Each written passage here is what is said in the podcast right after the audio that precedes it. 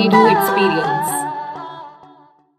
Hi, welcome to another episode of the Naina Redhu experience. This is the Naina Mama episode from 17th of August. And oh my god, I have been losing it with my mask. If you're looking at the video, I'm holding a mask that I have painted. So these are hand stitched. The other side still has to be painted.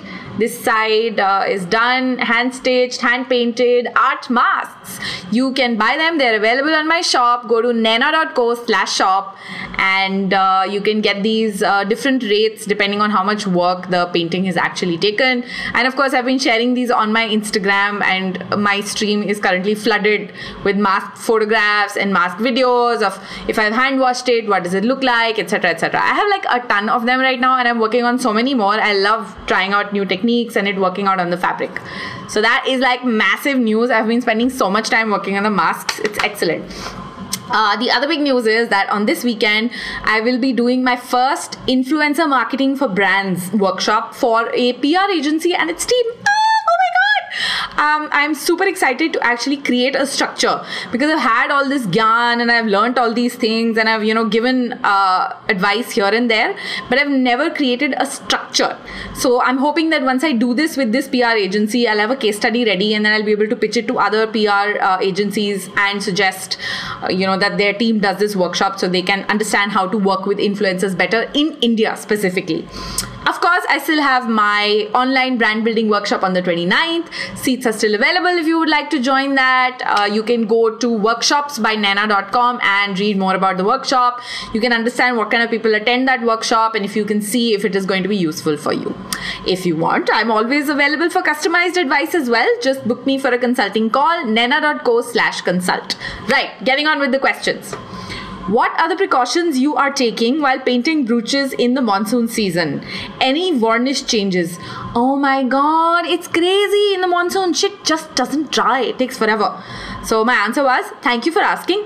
No changes except that it takes far longer for the varnish to dry. Since the varnish stays malleable for longer, I have to be extra careful to keep the brooches under protective cover for longer and not be tempted to check them by touching. Uh, I'll show you one that is, uh, it's still not dry, but I don't even know. It's like a little cloudy still. So it takes time, it takes a long time to dry, and you can't use air to dry it because then the varnish cracks. And similarly, you can't use heat, like you have to wait for some time for the varnish to actually get a a little bit dry and then try the air and the heat. I do have an air conditioner running, so that helps bring down the humidity a little bit, but honestly, not a lot. Uh, I have been trying to work with some, uh, sorry, I've been trying to work with some copper pieces and I wanted to get different levels of tarnish, and it's it really depends like if you use heat and there's water content then the tarnishing is more. Otherwise if there is no water content and there are ways of doing that then there is absolutely no tarnishing. Oh i love it copper. So i'm uh, some of my brooches will be going to italy for a friend's wedding. She has bought them for her mother and her mother-in-law to wear on the day of her wedding. Oh my god that's never happened before. I am super excited. Okay okay next next question.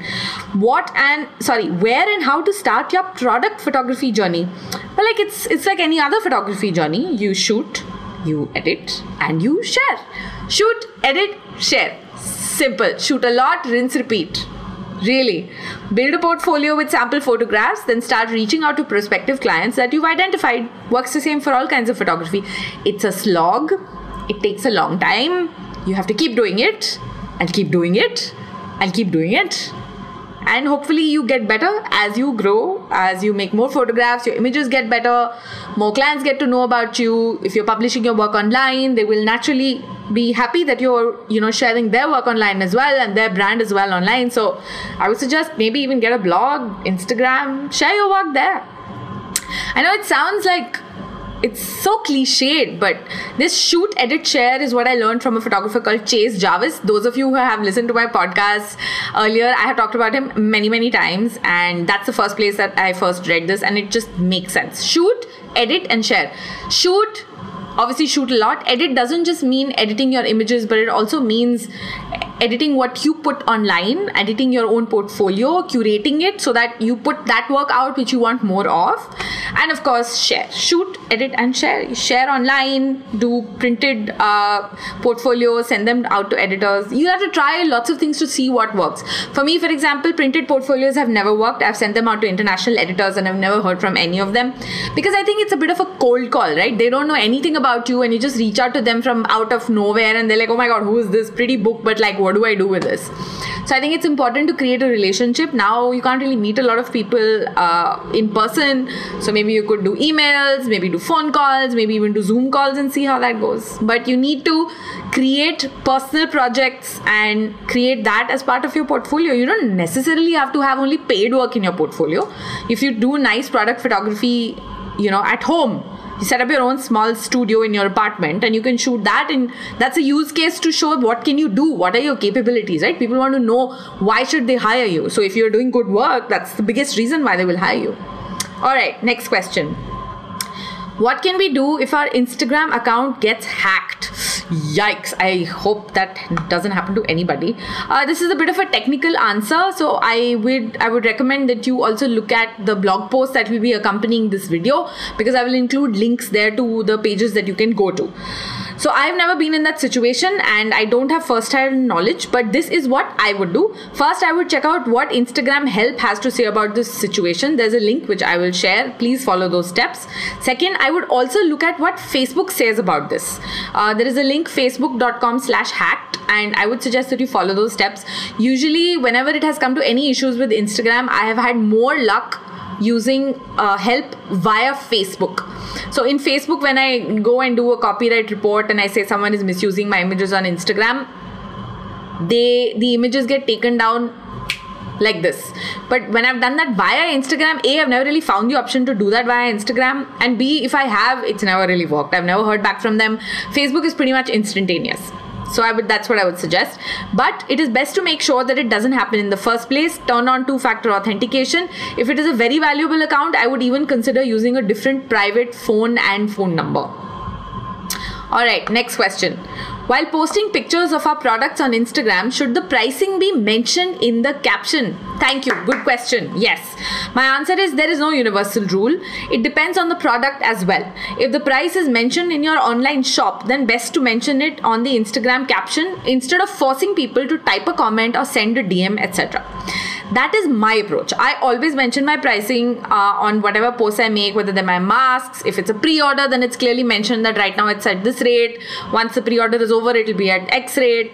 Uh, you know what what do my brooches cost? What does a jacket cost? What does a cap cost? I, I put it in the caption because i don't like wasting my time. And i would like to extend that courtesy to whoever is looking at my instagram page or my twitter feed and i mention the price right there. Right uh, but the other approach where you DM prices to those who ask can also be useful if you want to engage with your prospective customers. Perhaps I have no experience with this. If you have a team of people working with you, the second approach is more manageable.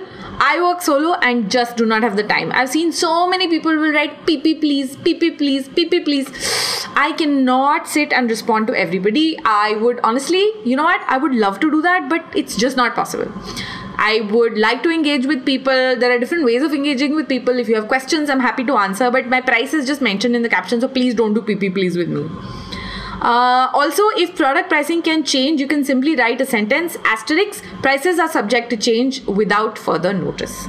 If you're selling art, then maybe DM to inquire makes more sense because art buyers are also more interested in the artist and their journey. And as an artist, I would love to chat with those who are interested in my art. Oh my god, yes. So if you are someone who's interested in my art and you've seen one of my uh, circular canvas paintings and you would like to know more about it, I am more than happy to get on a call with you, send you a detailed email, share my art catalog, etc. That is different. But for products which are, you know, 1000 bucks, 2000, 3000, 5000 bucks, I don't it's just write it there you know and and if prices are going to change just right prices are subject to change. And i think people get it. You know if they see a post which is a year old they know that that price is not applicable anymore and that product might not even be in stock you know. Uh, i recently had instagram shopping turn on on my profile for god knows what reason. So now you can even go to my shop on my instagram profile and it'll show you whatever products are available.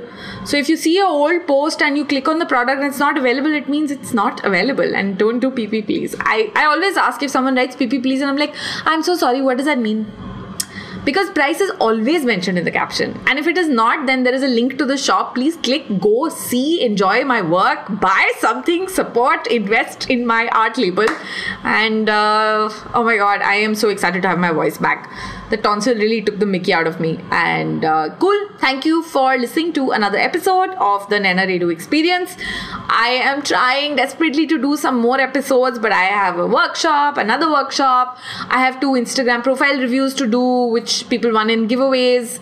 And i still haven't scheduled it with them. It was supposed to happen in august and i'm trying my best to make it happen in august. The masks are doing really well. Thank you so much for all the pre-orders. And uh, yeah see you next week. Bye